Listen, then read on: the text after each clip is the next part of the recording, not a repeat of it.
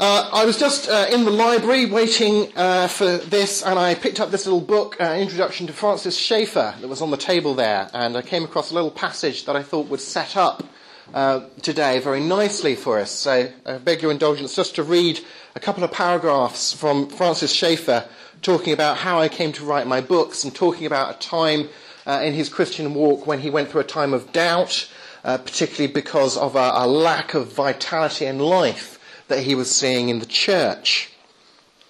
He says, This led to doubts about the reality of spiritual things in my own life. I realized that although I'd been studying for years, and although I'd been active in Christian ministry, and although I was becoming more and more known in certain Christian circles, the reality of my own spiritual life was less than it had been when I was a young Christian. For about two months, I walked in the Swiss mountains and prayed and thought. When it rained, I walked in the old hayloft above our chalet. And as I prayed, I went all the way back to my agnosticism of his youth. With as much honesty as I could, I asked myself, was I right in becoming a Christian? The unreality I had found in the Christian world, the ugliness I saw in all too many Christian relationships, the fact that Christians were not able to talk to 20th century people. All of these things made me ask, was I right? Finally, the sun came out. I saw that my earlier decision to step from agnosticism to Bible believing Christianity was right. And I also discovered that I had been missing something vital to my biblical understanding. It was this that the finished work of Christ on the cross back there in time and space, has a moment by moment, present meaning. Christ meant his promises to be taken literally when he said that he would bear his fruit through us if we allowed him to do so, not only in our religious life, but in all of our life. This brought my life to a great shattering moment. What began as a struggle ended in a song, and without that crisis, I could never have written True Spirituality. For that book is the outcome of that personal struggle. That the work of Christ wants to bear fruit in our lives now, in our society now, through us as salt in society, and that it's not just about our religious life, a particular little compartment or section of our life, but that Christ actually wants to affect the whole of our life. Uh, I thought that would link with the lecture you had earlier about um, uh, Schaeffer on holistic uh, spirituality and would lead very nicely into an application of um, an understanding of what it is to have a spiritual life, a spirituality, to a particular field. This is um, an area of research I've been really uh, excited and enthused to work on for about the last year now, and I've been applying some of these uh, insights that I'm going to share with you in different fields. I've been applying it partly uh, to the world of education, uh, but also to the world of doing apologetics, and uh, I think seeing some real uh, fruit uh, through having an understanding of what spirituality is and viewing things through that lens. And so this is a view of uh, education through the lens of spirituality. This isn't about how to do that little compartment of education that's about the spiritual, but how to do the whole of education through an understanding of the spiritual. And that's why I call it a vision for spiritual education. And I'd just like to do a little preface, a little quote from Deuteronomy 31, verses 10 to 12. And Moses, uh, uh, having uh, broken the first set of Ten Commandments and about to, to uh, write down the, the next ones, uh, is up on the, the mount getting some reassurance from God. And uh, at the end of every seven years, says Moses, in the year for cancelling debts during the festival of tabernacles, when all Israel comes to appear before the Lord your God at the place he will choose, you shall read this law before them in their hearing. Assemble the people, men, women, and children, and the foreigners residing in your towns, so they can listen and learn to fear the Lord.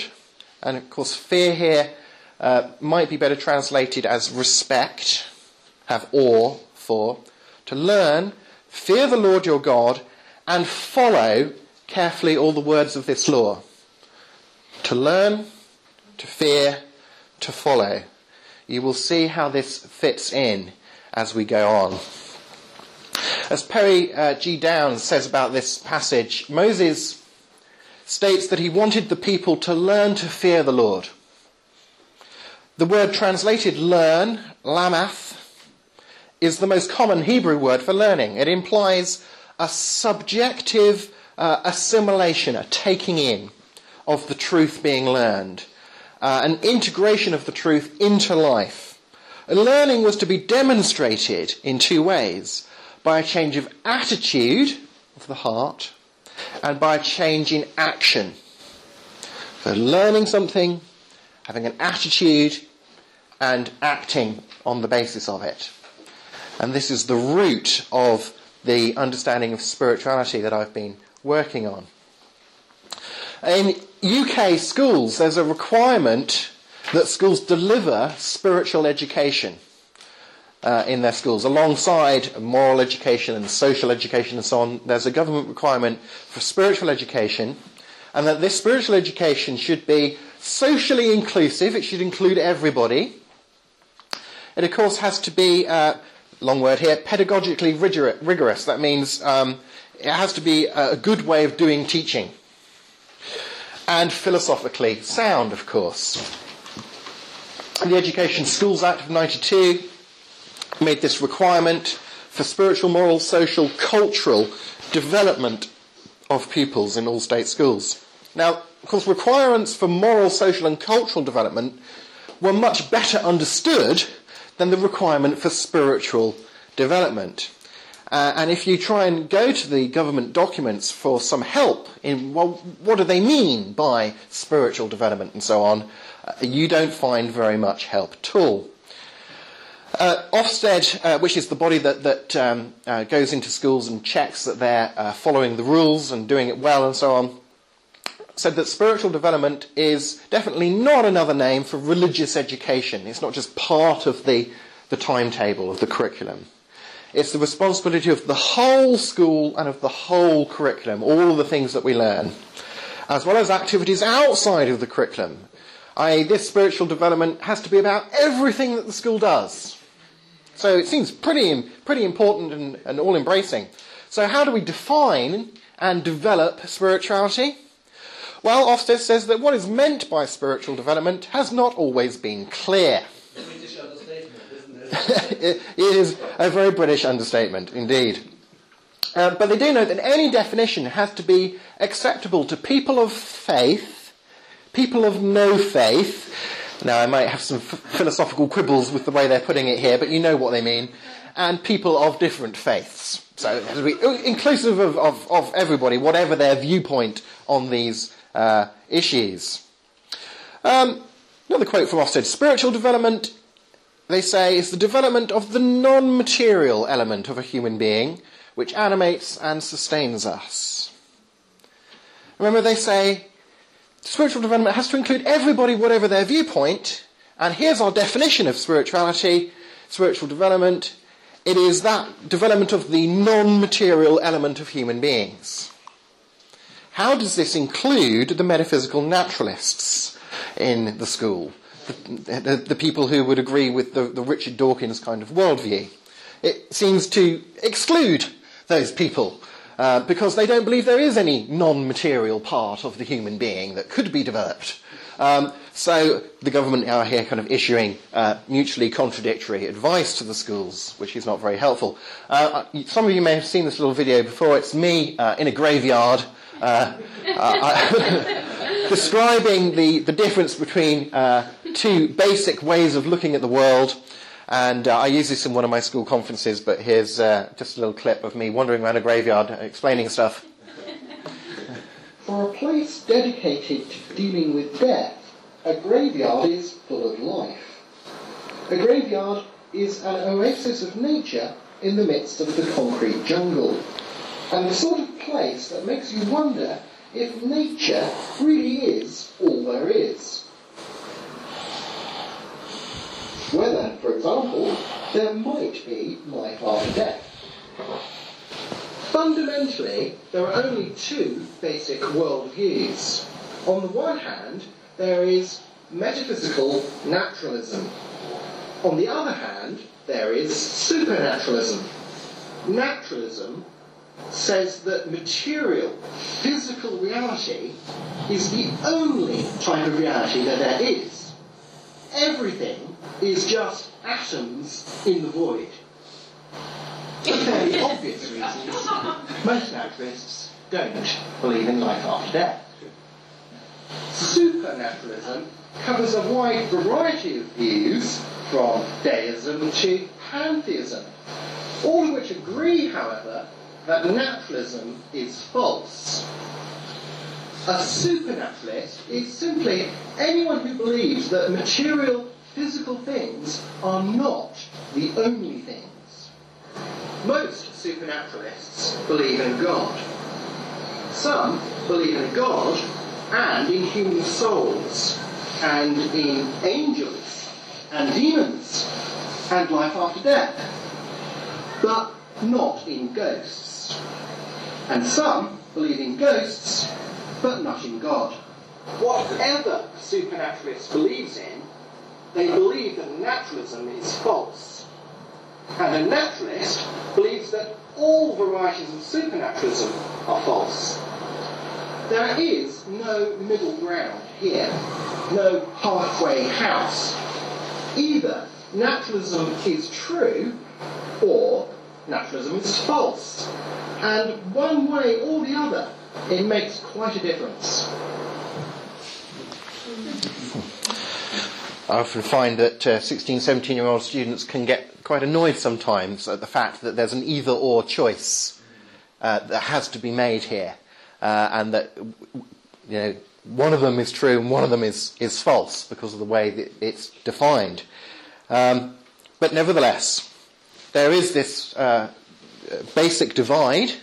There's a lot of diversity under the supernaturalism umbrella. Christianity would be a particular type of theism, which is a particular type of supernaturalism. There would be some variety under the materialistic uh, heading as well, um, whether you were a secular humanist or an existentialist or uh, a nihilist or whatever. Um, but there is nonetheless this fundamental difference, and we want a way of including people across that spectrum, across that divide, indeed, within spiritual education. Because I would agree with a number of uh, atheist writers um, who would say that it's not as if uh, to be an atheist means that you don't have a spirituality. You can have a spirituality without being a supernaturalist in terms of your worldview. But Ofsted, uh, a couple more quotes here, not being particularly helpful still, um, spiritual can be interpreted in different ways, they say. Let's, let's just leave it vague and not try and solve the problem. As uh, uh, Marilyn Mason from the British Humanist Association says, um, spiritual development in the national curriculum has meant that educationalists have to decide what spiritual means. So it's going to be uh, implemented, this rule, in different ways in different places, depending upon what, what people decide they're going to mean by it. Um, and under the pressure of all of the other rules and time and money and so on, um, one suspects that there's a pressure for it to mean as little as possible. So, spirituality, when people think of spirituality, I think a lot of people immediately think of it's to do with what we do. Spirituality is about prayer, or meditation, or yoga, or doing recycling. That's spirituality. Um, a requirement that schools have a, a daily act of collective worship uh, more honoured in the breach than in the implementation of this rule, but it's, it's about something we do. Well, maybe there's a partial truth to that. Maybe it's about what we feel. It's about our emotions, our passions. Uh, a little government discussion here, quote, uh, feelings and convictions about the significance of human life, or lack of it, uh, and the world that peoples may experience within themselves. It's about helping peoples to sort of feel things and experience things. Maybe it's to do with how we relate. Uh, has to do with relationships with other people and for believers with God. So is spirituality about what we do, our practices? Is it about our, our feelings? Is it about our relationships? Uh, I really want to sort of say yes. It's about all of these and more. Uh, worldview, I've mentioned that in the video, is a connected idea. And different people uh, will uh, define worldview uh, more narrowly or broadly, uh, and the broader definitions approach what I'm meaning by worldview. A very basic definition of a worldview would be it's the answers that we give to the really basic fundamental questions. You know, who am I? Where am I? What's wrong with the world? What's the solution? Where are we going? Should we take sandwiches? All of those age old metaphysical questions. James W. Sire, in his uh, very good book, The Universe Next Door, uh, puts it in a slightly more uh, rounded form.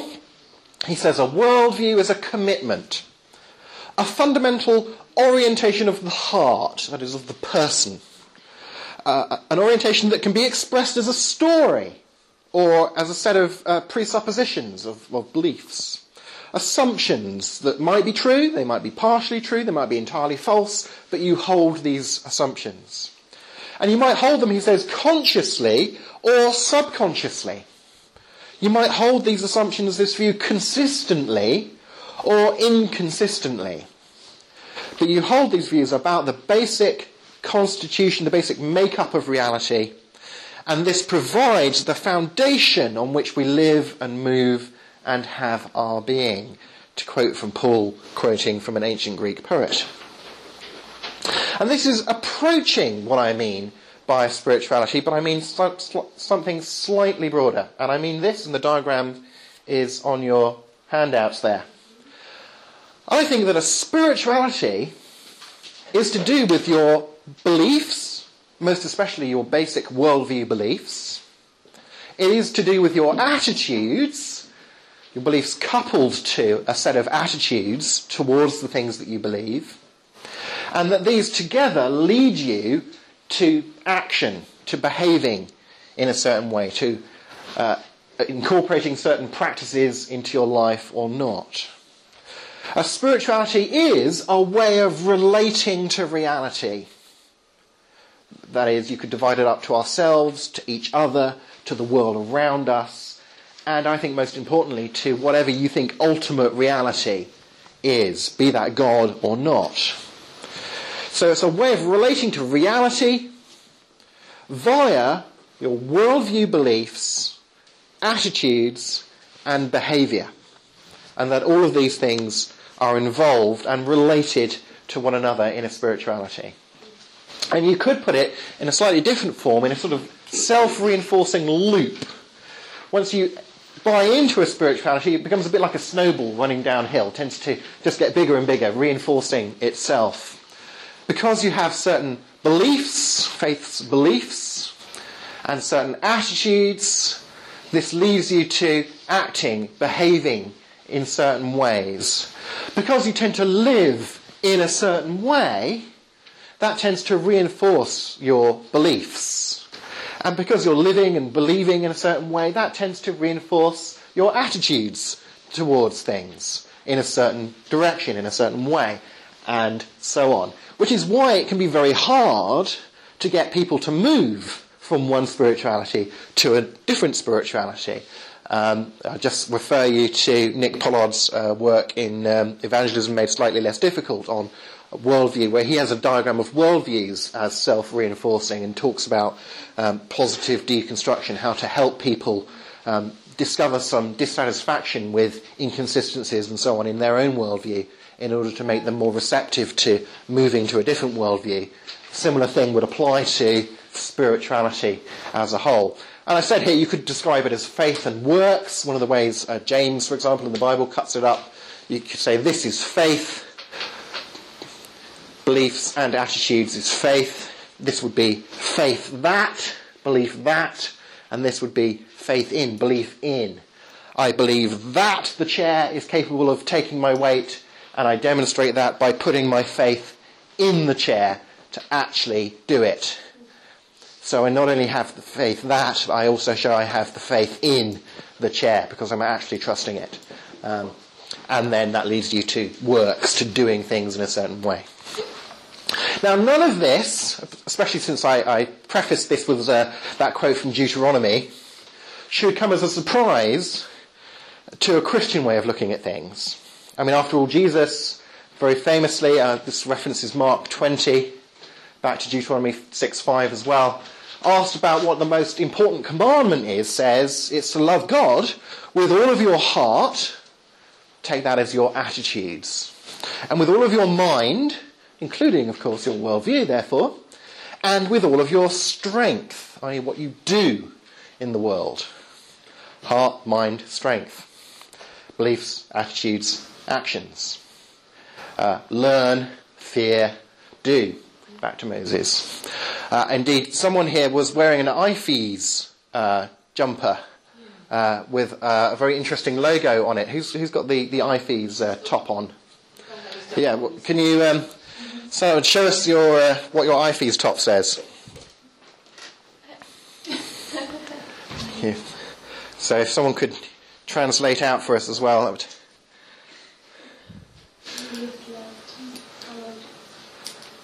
Believed, loved, and followed. Marvellous. Thank you very much. So Jesus is believed, the mind, believe that, loved, an attitude of your heart, followed, something you do. So they've nailed it. Um, we've both come at this independently, uh, which is always a good sign that you're onto something when you find people independently arriving at the same solution. Um, now, although I've grounded this in some biblical passages, and in, of course, my, my Christian approach to this issue, the definition of spirituality I've given here is not one that's particular to a Christian spirituality. This is just a general schema, a general way of framing the issue, and different spiritualities would fill in these beliefs, attitudes, and actions in a different way. Richard Dawkins would fill out that diagram in a very different way than Francis Schaeffer would fill out that diagram. But both of them have a set of worldview beliefs. Both of them have certain attitudes towards what they believe is real, whether positive or negative. And both of them uh, tend to uh, do things, or have done things, on the basis of those beliefs and attitudes. Uh, a couple of other references just to show that this is widespread. And once you start looking through this kind of lens, you start seeing it everywhere. Um, Acts chapter 2, verse 37, when Peter has just preached the first sermon, Pentecost, when the people heard this, believing something, that i.e., the claims that Peter was making about Jesus and the resurrection, he communicated some truth claims, they were cut to the heart their attitude to these truth claims that were made was a sort of positive response of, gosh, given that that's true, what should, what should we do? We must, we must behave in an appro- respond in an appropriate manner to these truths. And said to Peter and the other apostles, brother, what shall we do? How shall we behave? What shall we do as a consequence? Or Paul in Colossians chapter 3, 15 to 17. Let the peace of Christ rule in your hearts. Let the word, about connotations of word, logos, beginning of John's Gospel, and so on, the word of Christ dwell in you richly as you teach and admonish one another in all wisdom. And whatever you do, whether in word or deed, do it all in the name, i.e., in the character of the Lord Jesus. Beliefs, attitudes, actions. Christian spirituality is filling out that scheme in a very particular way. It's still to do with life in Christ and, and forgiveness and salvation and all of that. But it still maps into this general schema that I think will apply to any uh, philosophy, religion, worldview, and so on. Now, given that that's what we mean by spiritual, let's just stop there briefly and see if there are any uh, questions, uh, points of clarification that you want to spring back at me before we move on slightly. Could you, could you take one picture back? Yeah. That one? Thank you. Acts 2.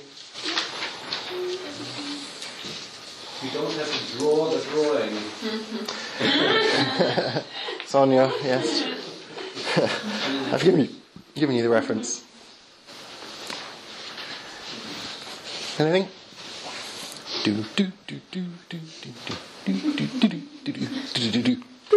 Okay, we're moving on. so, given that that's what we define spirituality as, it makes it a lot easier for us to think well, what is spiritual development? I would suggest this Spiritual development means making progress towards the goal or the ideal.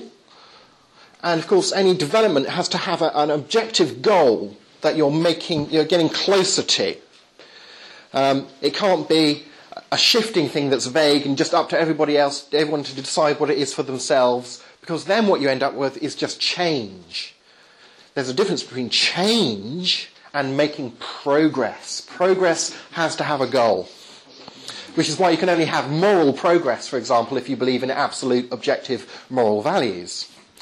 Spiritual development means making progress towards the ideal of self consciously not like Sire was saying unconsciously and so on, but self-consciously, informing all of one's relationships with reality, yourself, other people, the world around us, ultimate reality, through the internalization of worldview beliefs, appropriate uh, concomitant attitudes. That's uh, uh, attitudes that are that go together with those worldview beliefs in an appropriate manner and, of course, behavioural practices, appropriate behavioural practices. So, give a Christian example. Um, I believe that uh, in Christ God loves me and shows his forgiveness of me.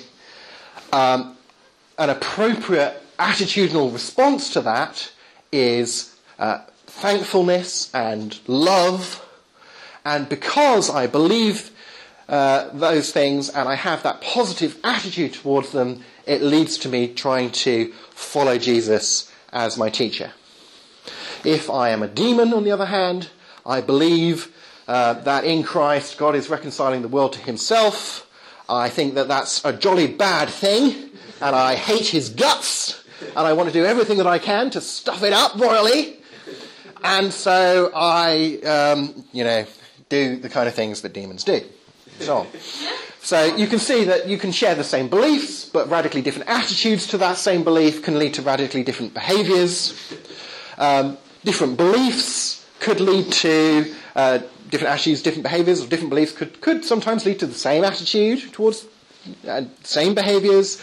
And so you will find overlap between different uh, spiritualities, different uh, attitudes that people will have, different practices that people will adopt. You know, uh, Christians and Muslims both pray. We might uh, have differences about how we structure it, how formalised we are about it, or so on, depending on what traditions we come from and so on. Um, but we're d- both doing fundamentally the same kind of thing, trying to, to uh, communicate with God, praise God, and so on, give time over to God, and so on. Um, but we're doing it with somewhat different attitudes, I think you'll find, and because of somewhat different beliefs. Yes, Bjorn. Could could you comment on this, from this on, on the claim that, well, you know, all religion is basically about loving one another. So there is some yeah. behavior kind of, of, of directions. Uh, how would you comment on that? Yes. All religions say you should love that. Well, that's the, the essence. Um, it's making a leap from noticing, from the, from the claim that there is a, something in common between all spiritualities and then making a leap from saying there is this something in common to saying, therefore, that is the most essential part of all spirituality. And that's an unjustified leap. How do you get from the claim uh, X is something that all spiritualities have in common to the conclusion, therefore, X is the very core and essence of spirituality? There's a missing premise there. So there's a leap in the argument. The first premise is not true uh, because some spiritualities uh, would say that you should love your brother or love the person who's part of your, your group, but that you should hate the other people and should kill them and um, fly aeroplanes into their buildings and things if you follow those particular beliefs. No. So it doesn't seem to be a, a true premise that it's, that it's based on, and it also then seems to have a, a leap in logic uh, from um, saying, okay, this seems to be in common, therefore it must be the essence of everything. That just doesn't follow at all. And, and actually, as I was saying, the, the action that you're being called upon to do, to love your neighbour, might be grounded in very different um, attitudes and beliefs. You say you, you, are asked to love your neighbour because then everything will go well with you. On a sort of, if I scrub their back, they'll probably scrub mine kind of viewpoint. Or um, uh, the differences between, often people will say, well, Jesus' golden rule, that's, that's the same everywhere. And there's a very good article by uh, Peter May on the UCCF Be Thinking website on testing the golden rule, in which he contrasts the way that different religious traditions express the so-called golden rule and why uh, Jesus' expression of it is the most radical, the most other-orientated, the most sac- self-sacrificing, grounded uh, in very different beliefs and attitudes than some of the other formulations of it, of it are. And so uh, agreement at one kind of level of this diagram doesn't necessarily mean agreement at the other levels. Uh, and so you can kind of mask really important fundamental differences by just trying to draw attention to a superficial similarity in, in a sense. Okay, so we're on to just mentioning very briefly the ancient way of putting some of this, and the medievals would have put it this way. Um, the little term ortho. Um, it means straight or, or correct. Um, many people will, I think, know the word orthodoxy, if um, nowhere else than because of G.K. Chesterton's wonderful book, Orthodoxy. Um, but that's to do with correct or straight belief. I'm an Orthodox Christian. Not in the sense of an, I'm a member of the Eastern Orthodox Church, but I'm a Christian who holds Orthodox Christian beliefs. But the medievals would also talk about orthopathy, straight attitudes, and orthopraxy, praxis, what we do in practice, um, your actions. So orthodoxy, orthopathy, orthopraxy, just some old-fashioned medieval ways of saying um, the same thing that I've already said in more highfalutin language. but I throw that in. So I think we've made quite a lot of progress. This is exciting. Um, we've got a definition of spirituality uh, that seems to be able to include everybody, unlike some of the definitions the government were giving. Uh, and that's allowed us to develop a, no pun intended, a definition of spiritual development uh, that again seems to be inclusive. Now, how do we apply this? This is where the, the rubber really hits the road to thinking about spiritual education and remembering that's this across the board notion of doing education through the lens of spirituality.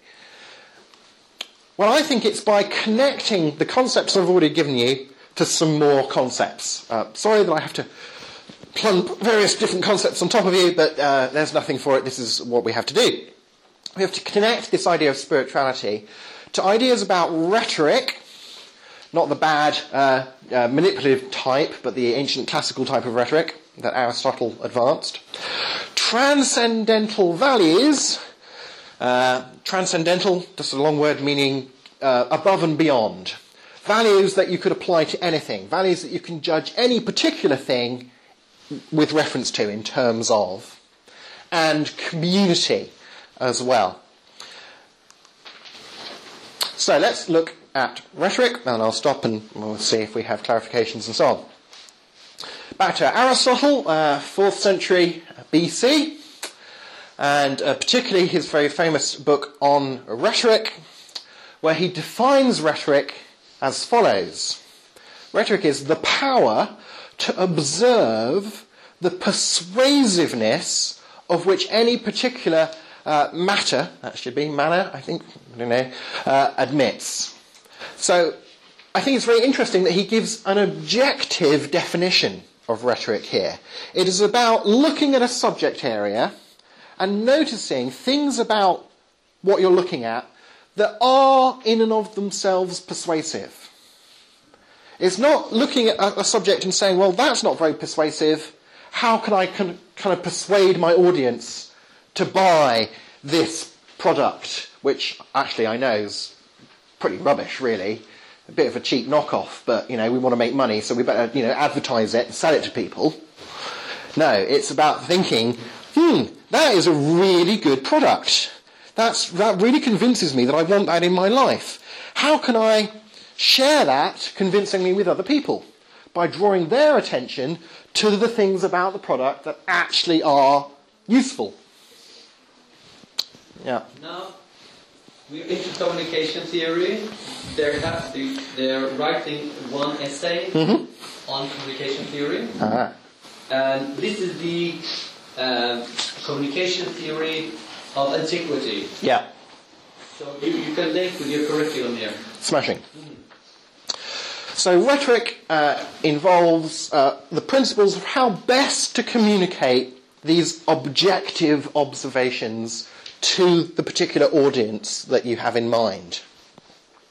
So it's partly about the thing in itself, it's partly about the audience in and of themselves, and how to connect them together in the best way.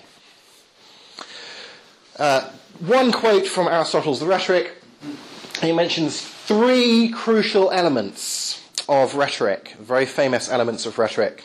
Says, Of the modes of persuasion, of the ways of persuading people, furnished by the spoken word, there are three kinds.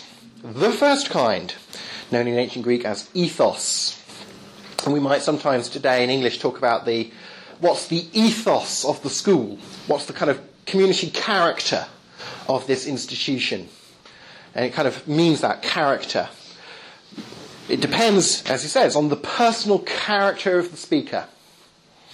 I, do I seem to you like a used car salesman trying to make a fast buck? You know, would you trust me with your kids? You know, whatever. Or would you run a mile?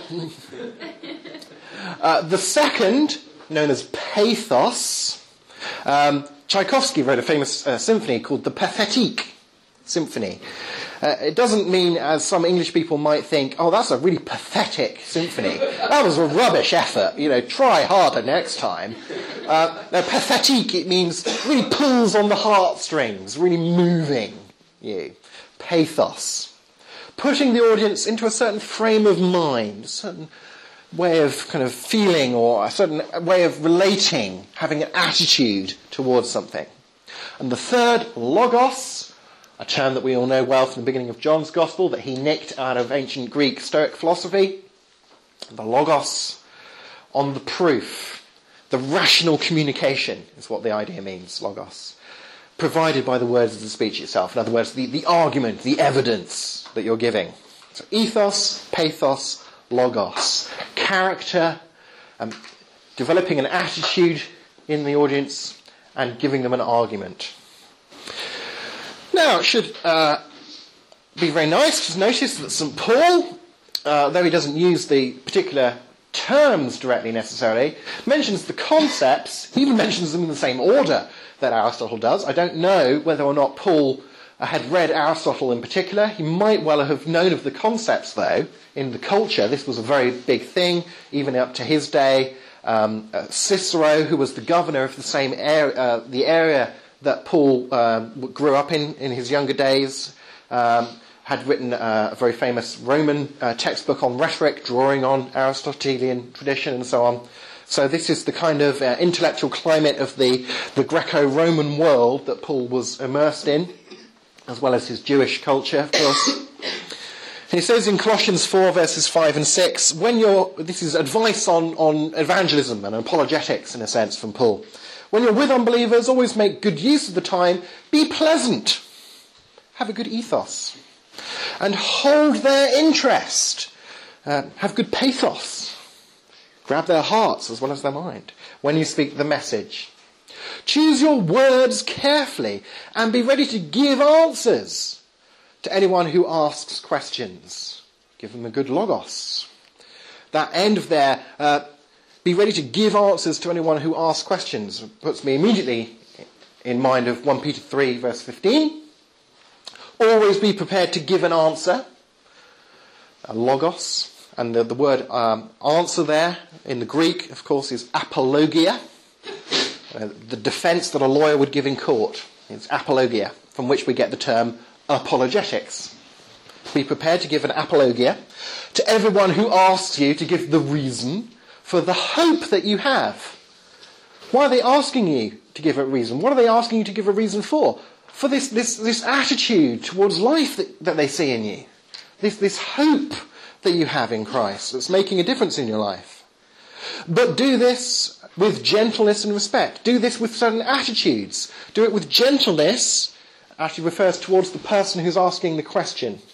And the respect is a term that actually refers to your relationship with God.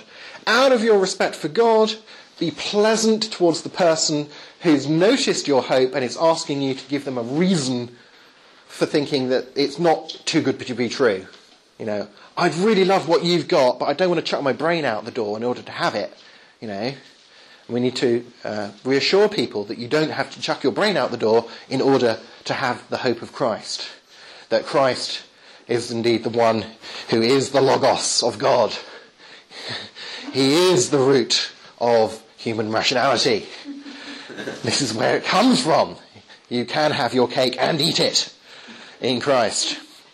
Indeed, I've always thought it would be very difficult to eat your cake if you didn't have it. Uh, you know, um, yes. You can't keep you can't keep your cake and eat it. That would be a better way of putting it, but I don't know why we say that. Um, so. Uh, logos, the rational content, pathos, the emotional, but not just the emotions. It's not just a, about a sort of, oh, I just feel this way about it, although I wouldn't actually disparage feelings very much. There's lots of interesting research actually about the linkage between emotions and uh, knowledge and rationality and things. Um, ask me over a cup of tea. Um, it's the, the affections of the heart, the, the attitudes, the, the decisions that you take within yourself to relate to things in a certain way. Those decisions where you say, I, I, I find so and so really difficult to get along with, and I don't really like being with them, and actually they smell a bit, but I've decided that I'm going to love them. And I'm going to behave in a certain way towards them. You're developing an attitude towards that person, despite the way you feel about it. So it's not just about feelings. Often, uh, as C.S. Lewis uh, explains very well in some of his literature, if you start beha- acting and deciding to relate in a certain way and then following that with doing in a certain way, often the feelings will then be trained by that and will follow along. We shouldn't be kind of led by the nose by our feelings, but we should be led by what is true, what we decide to have attitudes, and then acting on that, and that's faith and then feelings can sometimes take care of themselves.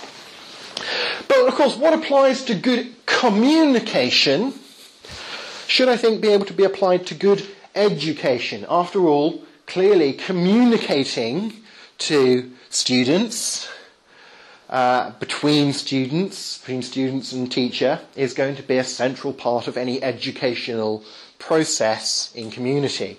Well, we'll come to community in a little while. But um, anything about rhetoric that you want to clarify or feedback a question of some kind? Before we move on. Good, marvellous.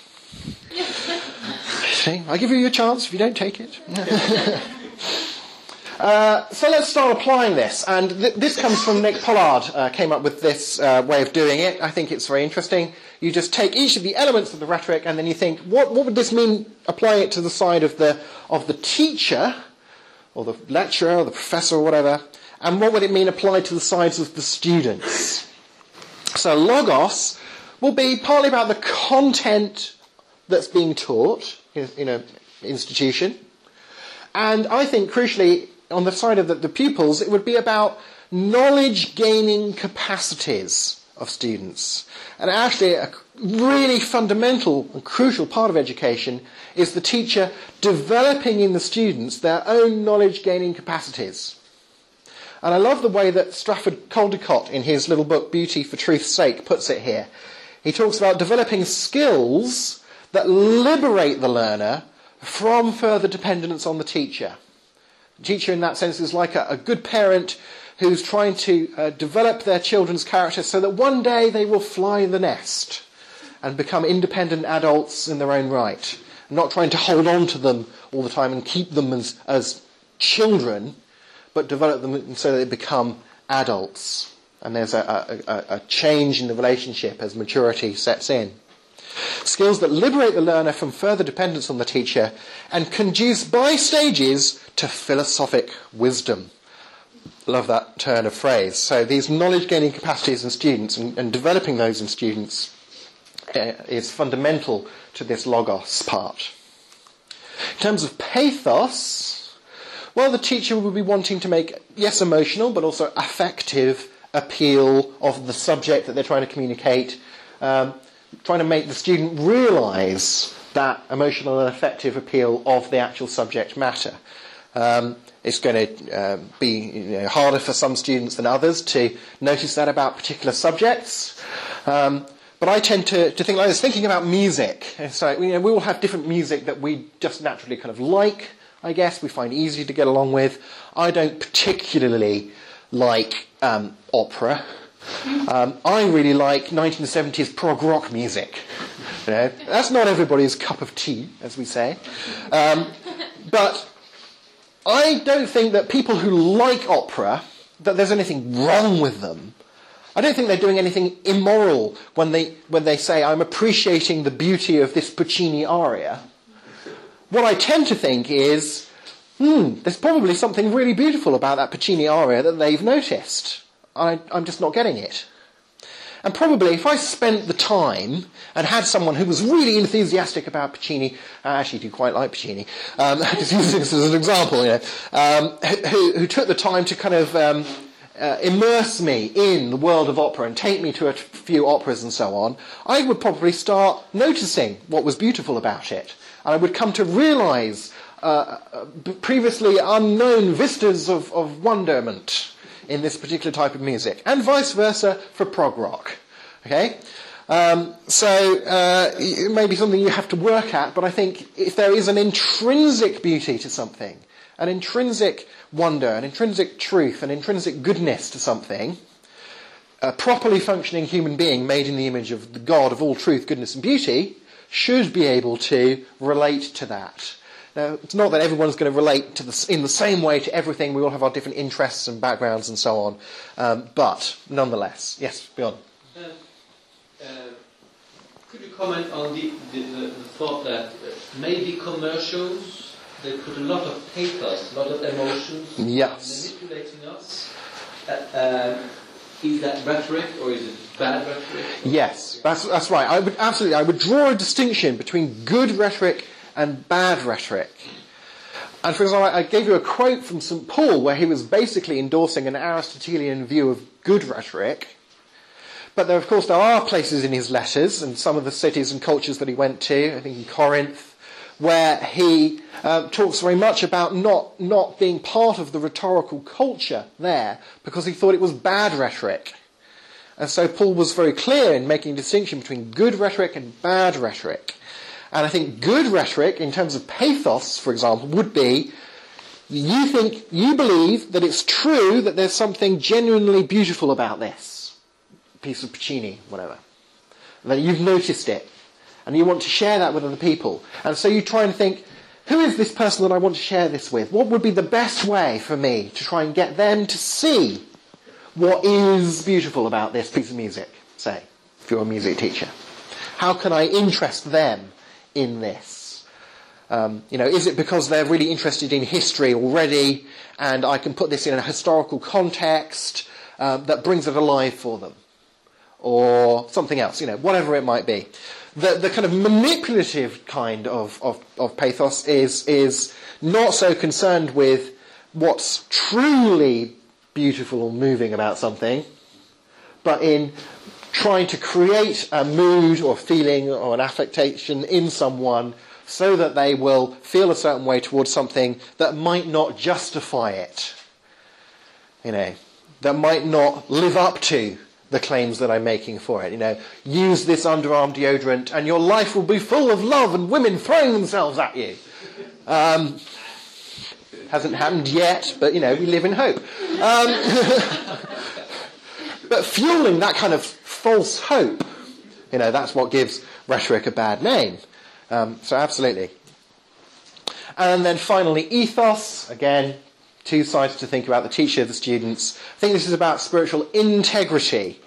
That is about having not just a worldview, but a whole spirituality that fits together and isn't in constant tension within itself. Now, Francis Schaeffer would have a lot to say about the way in which he thinks that non-Christian spiritualities will always have what he called a point of tension in them. Because fundamentally, people with a non-Christian spirituality are basing their lives on a non-Christian worldview, and if the Christian worldview is truth, non-Christian worldviews by very by definition must must include something that's not true, and that will lead to um, uh, uh, responses of the heart that are not in line with a reality that justifies those responses, or actions that are not good actions. Uh, and there will be some uh, point of tension between the world as it really is and the, the world that the person is living in, their spiritual abode, not really meshing with the way reality is. But that's, that's something that someone of any worldview could think. You know, Richard Dawkins could think that since atheism is true and justifies certain uh, uh, responses and certain ways of behaving in the world and so on, maybe, that a Christian must, in their worldview, their spirituality, have some point of tension, which if only I could reveal to you, you know, that it's so bad to be a Christian because it means not thinking about anything. Um, and, and, not ever, you know, having a reason for what you believe and just going on blind faith. You know, can't you see that that's so bad? Um, can't you see, Mr. Dawkins, that that's not what we're doing? Um, you know, but people from whatever viewpoint could make that analysis and think that integrity is something that they're pursuing. Otherwise, why, why bother complaining about some point of tension in someone's worldview, something that doesn't hang together, something that doesn't fit with reality, and so on. Everybody does seem to strive towards a, a wholeness and integrity of their spirituality. Yeah. I'm going back to the music. Uh, and, uh, ooh, uh, and, um, the kind of music, the party music today, or, uh, have a very, uh, have very uh, clear message, Yeah. like uh, hedonism. Mm, yep, yep. Uh, and how do you? Uh, I just can't seem to. Ah, I don't know if this is a question. I think it's a question. Okay, But uh, we'll see. är det någon som tänker detsamma som mig? Probably, but we don't know what you're thinking. Nej. Maybe Maybe I, I maybe let me let me see if I feed back to you and we'll, we'll bounce this backwards and forwards a bit. yeah. I was giving examples about things that were beautiful in and of themselves, but which maybe you get and I don't. Okay. But it would, of course, be true to say that there are some things that are ugly. That uh, some things are more beautiful than others, and some things are actually ugly in and of themselves. Uh, and if it's ugly, and I'm trying to get you to feel positively towards it, then I'm kind of doing a bad thing. that would be bad rhetoric. Um, yeah, and, and so uh, I was not at all making the claim that everything is beautiful, full stop. I, would be with those Christian thinkers who would say that everything is beautiful in some way. Even if it is ugly overall, it is beautiful in some way. Just as in the large parts of the Christian tradition, back to Augustine and on, we would say some things are evil, some people are evil. But even to be evil, as C.S. Lewis again, let's reference him again, points out in one of his books, even to be evil, the devil must exist, must be able to think about things, must be able to plan, have intentions. Now, existing is not an evil thing. Being able to plan and think is not an evil thing. It's what you do with your thinking and your planning that can be evil. So even to be evil, the devil depends upon some goodness. So the relationship between good and evil is not that they are equal opposites, but that evil is a parasite upon goodness. Evil depends upon goodness, but goodness does not depend upon God. When God existed, uh, abstract from creation, as just God, in the beginning, God, only goodness existed. God is, is wholly and only good. It's possible for something that's wholly and only good to exist. It is not possible for something that is wholly and only evil to exist.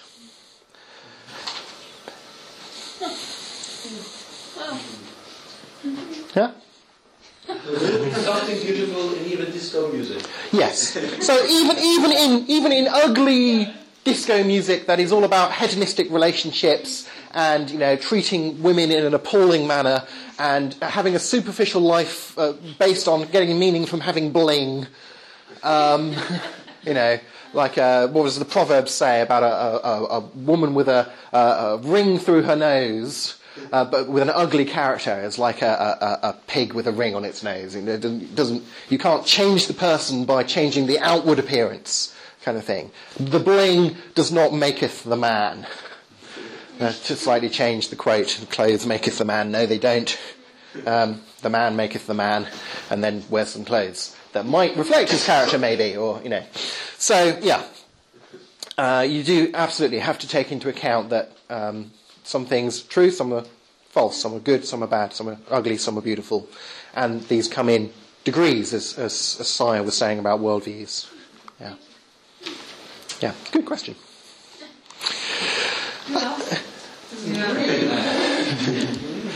Uh, which does kind of bring us neatly onto this topic of the transcendental values, as they're called. Values in terms of which anything and everything can be judged. Uh, goes back particularly to Thomas Aquinas. The lovely painting of him there. Um, and it relates very much to the rhetoric values that we've talked about. So, ethos, character, would relate very much to the value of goodness. Of course. Pathos would relate very much to the, the value of beauty. And logos to truth. Now, I don't want to get too diverted into these values, but let me just read you this very good summation quote. I did a lot of research in my MPhil days on truth, goodness, beauty, and what they were and how they related to each other and how they related to God and things. It's something I'm really interested in, but I'm just going to skip over it with this quote. And again, ask me over tea if you're interested in those things. Uh, John Cottingham, who's an English uh, philosopher and a Christian, writing in the Times newspaper a couple of years ago, said this To everyone's surprise, the increasing consensus among philosophers today is that some kind of objectivism of truth and of value is correct. Truth, beauty, and goodness carry with them the sense of a requirement or a demand, an obligation upon us, if you like. The true is that which is worthy of belief. The beautiful is that which is worthy of admiration. It's not just that you do admire it, you can admire things wrongly. You can admire an evil person, an ugly person, ugly character. But the beauty is that which is worthy of admiration, that which is good that you admire. So there's a relationship between goodness and beauty. And the good is that which is worthy of choice. And I would argue this means that not only is truth objective, and not only is beauty objective, but once you've defined the beautiful as that which is objectively good to appreciate, beauty is objective. And I think that the, the Christian church has tended, at least in certain sections of it, to be very hot on truth, very hot on moral goodness, and to have kind of dropped the ball on beauty somewhat. But they are related, these values. Being, being very subjective. Yeah, that's right. We, we, even people who think that truth and, and, goodness are objective tend to have been swept along by this, you know, beauty is in the eye of the beholder. It's just what's, what's beautiful for you might not be beautiful for me.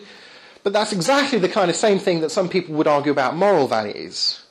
And I think that the arguments for thinking that moral values are subjective don't work. But that means that the completely parallel arguments for thinking that beauty is subjective also don't work.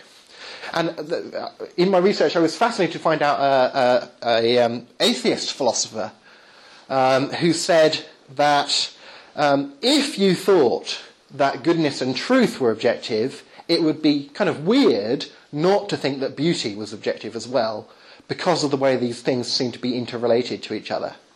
Um, he didn't think that moral, moral values were objective. He was a subjectivist, but he was saying if you were objective about moral values, shouldn't you also be, to be consistent, objective about beauty? And I thought, yes, let's do it.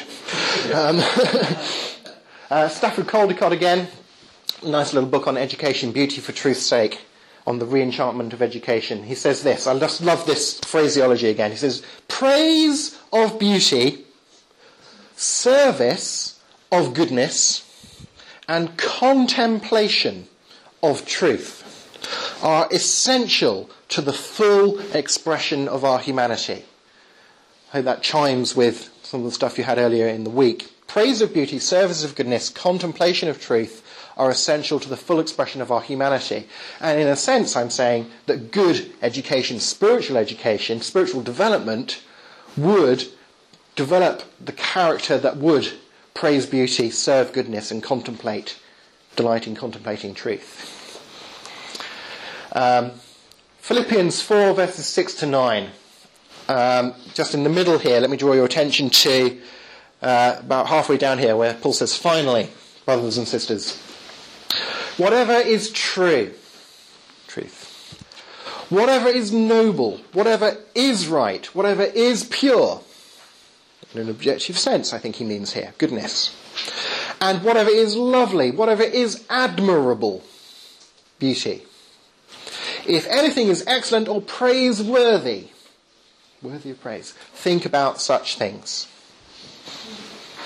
So here again is Paul talking about goodness, beauty, truth. And you can also find the, uh, the spirituality categories in this uh, quotation as well. And I love this. I came across this in uh, Damaris prayer time this last week. We're going through Romans at the moment, and we got to Romans 10:15 and noted that it was a partial quote of Isaiah 52 verse 7. And I, of course, got in my mind at the moment uh, beliefs, uh, attitudes, actions, and how beautiful on the mountains are the feet of those who bring good news. That if you have news of what's true, and you serve it by bringing that to other people, you serve the, the, the, the goodness of that truth, because this is talking about revelation from God, of course, then your feet become beautiful. You become a beautiful person by serving the good of God's truth. Uh, all of those categories coinciding um, here. How beautiful are the mountains are the feet of those who bring God good news. And of course, it's not how the feet on the mountains of people who bring good news would be liked by certain people who like that kind of thing, and that's fine for them, but not for me. of course not. How beautiful. Now, ka-ching! This is why I get really excited here. Um, ka-ching!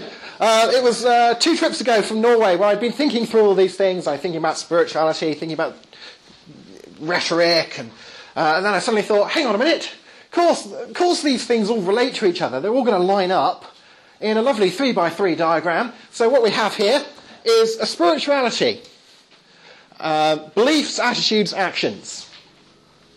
And uh, this would apply to doing apologetics. I think this will also apply to education. Um, we want to judge the elements of our spirituality by the transcendental values. Want to judge the, the beliefs by whether or not they're true. We want to judge our attitudes by whether or not they are beautiful. We want to judge our actions by whether or not they are good. And if you're trying to communicate these things to other people, you, of course, you want to communicate the truth of your beliefs through good logos. You want to communicate the beauty of your attitudes through good pathos. And you want to communicate the goodness of your life, of your actions, uh, of your moral system through ethos. Wow.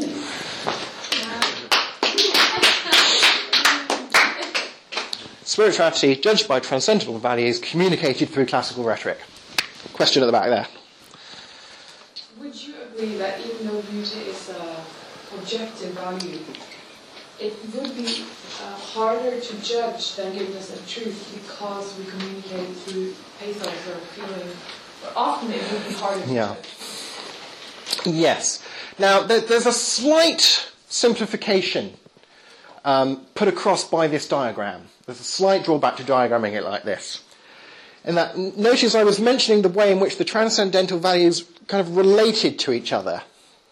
And that part of my definition of beauty depended upon my definition of goodness. And of course, that all depended upon my definition of, of truth as what corresponds to reality. Um, so it's not like these are sort of separate things that you can pick up beauty without, in the same action, picking up goodness and truth with it. They are related to each other. Um, but I think, just as you might say, uh, we, we often, you know, there are sometimes where, in terms of moral questions, we find it very easy to give an answer. Now, should we torture small children for the fun of it? No, you know. Uh, on the other hand, uh, you know, um, should we create uh, saviour siblings using um, genetic screening programs? You will have more disagreement on a question like that. So there are easy cases, there are hard cases. I think it's like that with beauty as well. Um, how many people here think rainbows are ugly? Okay. Um, you know, how many people here um, like 70s prog rock? Oh, 70s prog rock, yes. Or uh, Genesis, yes, the Flower Kings. Um, okay, about five of us in the room. uh, so more disagreement, you know. Um, so there are easy cases, there are, there are harder cases, ones that are easy to appreciate, ones that are harder to appreciate. But I think, just as in the moral case, we can develop um, systems of norms, ways of thinking through little rules that we can follow, ways of paying attention to different aspects of moral questions. We can start asking questions like, what's the result of the action? But what's the intention of the person? What kind of character would that develop in someone? Um, what does the Bible say anything directly about it, or any general principles that we could apply indirectly, and so on? And that can help us to clarify and think through some of the harder questions. I think it's the same with beauty. Um, you can start um, teasing apart different aspects of beauty. You can, for example, distinguish between something uh, being a means to an end and the end to which it is a means. Okay, so uh, you might say that a, a really beautiful uh, engine okay? Because it's not just artworks that have beauty. You know, engines can be beautiful. Maserati. Ask any engineer. Yeah, lovely. You know, that's a really beautiful engine. Um, might be an engine that's really uh, efficient at what it does. Doesn't waste lots of energy. Um, uh, and the more efficient it is, the more that would contribute to its beauty. But you'd still want to ask, what end is being achieved by this? Is it a beautiful end or not? You know, a nuclear bomb has a great deal of beauty of efficiency. It's really good at converting matter into energy. Uh, it's very elegant in its underlying mathematical structure and so on. And mushroom. So. Yeah, lovely shape, you know. Um, but the end that it achieves um, could well be thought to be so ugly and evil as to outweigh the importance of the beauty of its efficiency as a means to that end. And then we would ask the question, well, what matters more to us? The, the end that's being achieved or the efficiency with which it is achieved? Um, so I think I would say, once you start making those distinctions, you might say that a, um, um, a, an incubator, a baby incubator, a machine for keeping premature babies alive, helping them to survive. A baby incubator that wasn't terribly efficient, you know, only had a sort of 60% effectiveness at doing that job, would probably be more beautiful than an atomic bomb. Yeah, I, I, when I say that kind of thing, most people tend to sort of go, yeah, that, that, that seems clear and obvious. But it, it might not have been before I'd made those kind of distinctions. And I think we're used to trying to think through and make distinctions in terms of moral dilemmas. And because our culture at a large has, even more so than in the, in the, the, the goodness case, and because it's easier to see that, that actually when I'm faced with a moral dilemma, I do care about it, I do want to try and work out what's the right answer. I do sort of buy into this objectivity thing because if I didn't, I'd say, well, there's no right answer, it doesn't matter what I do. Why, why are we spending all this energy having an ethics commission and working out what we, you know, what's, what's the point if there's no goal of what is good towards which we can make progress in our thinking? But I think because we've bought into the subjectivity of beauty so much in culture and even in parts of the church, that we've kind of lost the, the knack of treating those subjects in the same kind of way. I think we can treat them in the same parallel kind of manner. So, uh, very quickly, just before we finish, because we're coming up to 11, uh, community. The New Testament word for community, say Tim Chester and Steve Timmis in their book Total Church, is koinonia. I think I've said that rightly. Koinonia. Often translated by the now anemic word fellowship. Koinonia is linked to the words common, sharing, participation. This is a photo of the Fellows Library at Jesus College. They will talk about the fellows of the university. So this is an appropriate word for the educational context. And an educational institution is something in which people have fellowship in the seeking of an education. Um, as Charles Colson, Christian, uh, puts it, uh, a community is a gathering around shared values. It is a commitment to one another and to common ideas and aspirations. A community is not the same thing as uh, a friendship group or a neighbourhood. Um, it is this commitment to shared ideas, aspirations, and values. That is, a spiritual community is the social embodiment of a common spirituality and is therefore constituted, made up by shared beliefs, shared attitudes, shared activities. That's what makes it a spiritual community. And so, an educational community, if it's going to be a spiritual education seeking community, like a school or a college or whatever, it actually is going to require, it's going to, as a necessary condition of its existence, it will have to have some shared beliefs. For example, could you have an educational community that didn't believe in the knowability and communicability of at least some truth. Would be the point. um, if it didn't share, say, some ethical standards that facilitate cooperative truth seeking, things like um, a commitment to marking essays fairly. If they didn't have that ethical community, that commitment, that educational community is very soon going to fall apart, isn't it? And they've got to have shared attitudes, like a commitment to cooperative truth seeking under certain values that they're going to follow. And hence to shared practices. We're going to agree to do things like attend lectures, at least, you know, up to a certain percentage. Do our homework and hand it in on the deadline. And if we're not going to meet it, at least go and ask the teacher for an extension. Things like this. So we're going to behave in certain ways in order to achieve the goal that we are jointly a community in pursuit of. And so there's going to be a certain spirituality, a common spirituality, necessary to having any educational institution. That everyone, from whatever their own spiritual community, their own personal spirituality is, must also be a part of. So I can be part of the spirituality of this community, so long as that spirituality doesn't conflict with my personal spirituality, the more it conflicts with my personal spirituality, the harder that the community is going to find it. But if there's no conflict between the spirituality of the community and my personal spirituality, uh, that, that's fine, that's great. And it doesn't mean that the two spiritualities have to be identical. It just means that we have to have enough agreement on the things that are essential to being an educational institution for us to pursue that common goal of spiritual education. And we can do that by helping everybody to develop their own spirituality, to think about their own worldview, uh, to uh, think about their own attitudes, to develop their own behaviours, to do that through communication one with another using the standard uh, standards of good rhetoric and so on.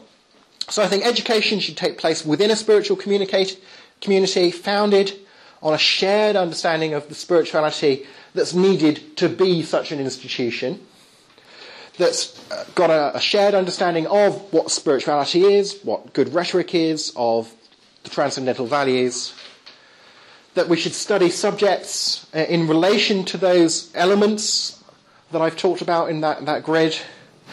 Um, to the extent that a person's spirituality is measurable, we can certainly measure things about what people do, what they report, their attitudes are, and so on, what they tend to spend their time and money on, for example. Then we can measure spiritual development, which there's a government requirement. And teachers can focus upon, I think, crucial, this giving students these foundational knowledge gaining capacities, this kind of understanding of this framework, an appreciation for spirituality, rhetoric, transcendental values, and to shepherding students' engagement of reality through those capacities. And then, if you were doing that, I think that would be a spiritual education that was inclusive of people of all spiritualities, uh, or at least all those that, that could have enough of an agreement on the things that were necessary to having an education. It would certainly, I think, actually help you to see some of the problems, some of the issues with some pupils of why they're not getting a good education, why they're, why they're kind of resisting the education. It's not necessarily just a sort of behavioural problem. It might be that they have fundamentally got a worldview that is in tension with the worldview beliefs that you have to have to pursue education. It might be that a, a, conflict at the level of their attitudes and so on. So actually, I think thinking this way might actually help uh, teachers and pupils to uh, become more integrated as a spiritual community, rather than just looking at the kind of surface problem of, you know, little Johnny isn't doing his homework, let's give him detention. It might be little Johnny isn't doing his homework because he's a nihilist and he doesn't see any point to doing anything. Let's sit him down and have a talk about his worldview in an appropriate manner, you know, um, and so on. So I think that there's, there's a lot of fruit that can be kind of born out of uh, these different concepts that I've tried to plug together, and uh, it's time, and so I will finish there. And if we've got questions, we've got I think a tea break and things, so um, come and come and chat to me.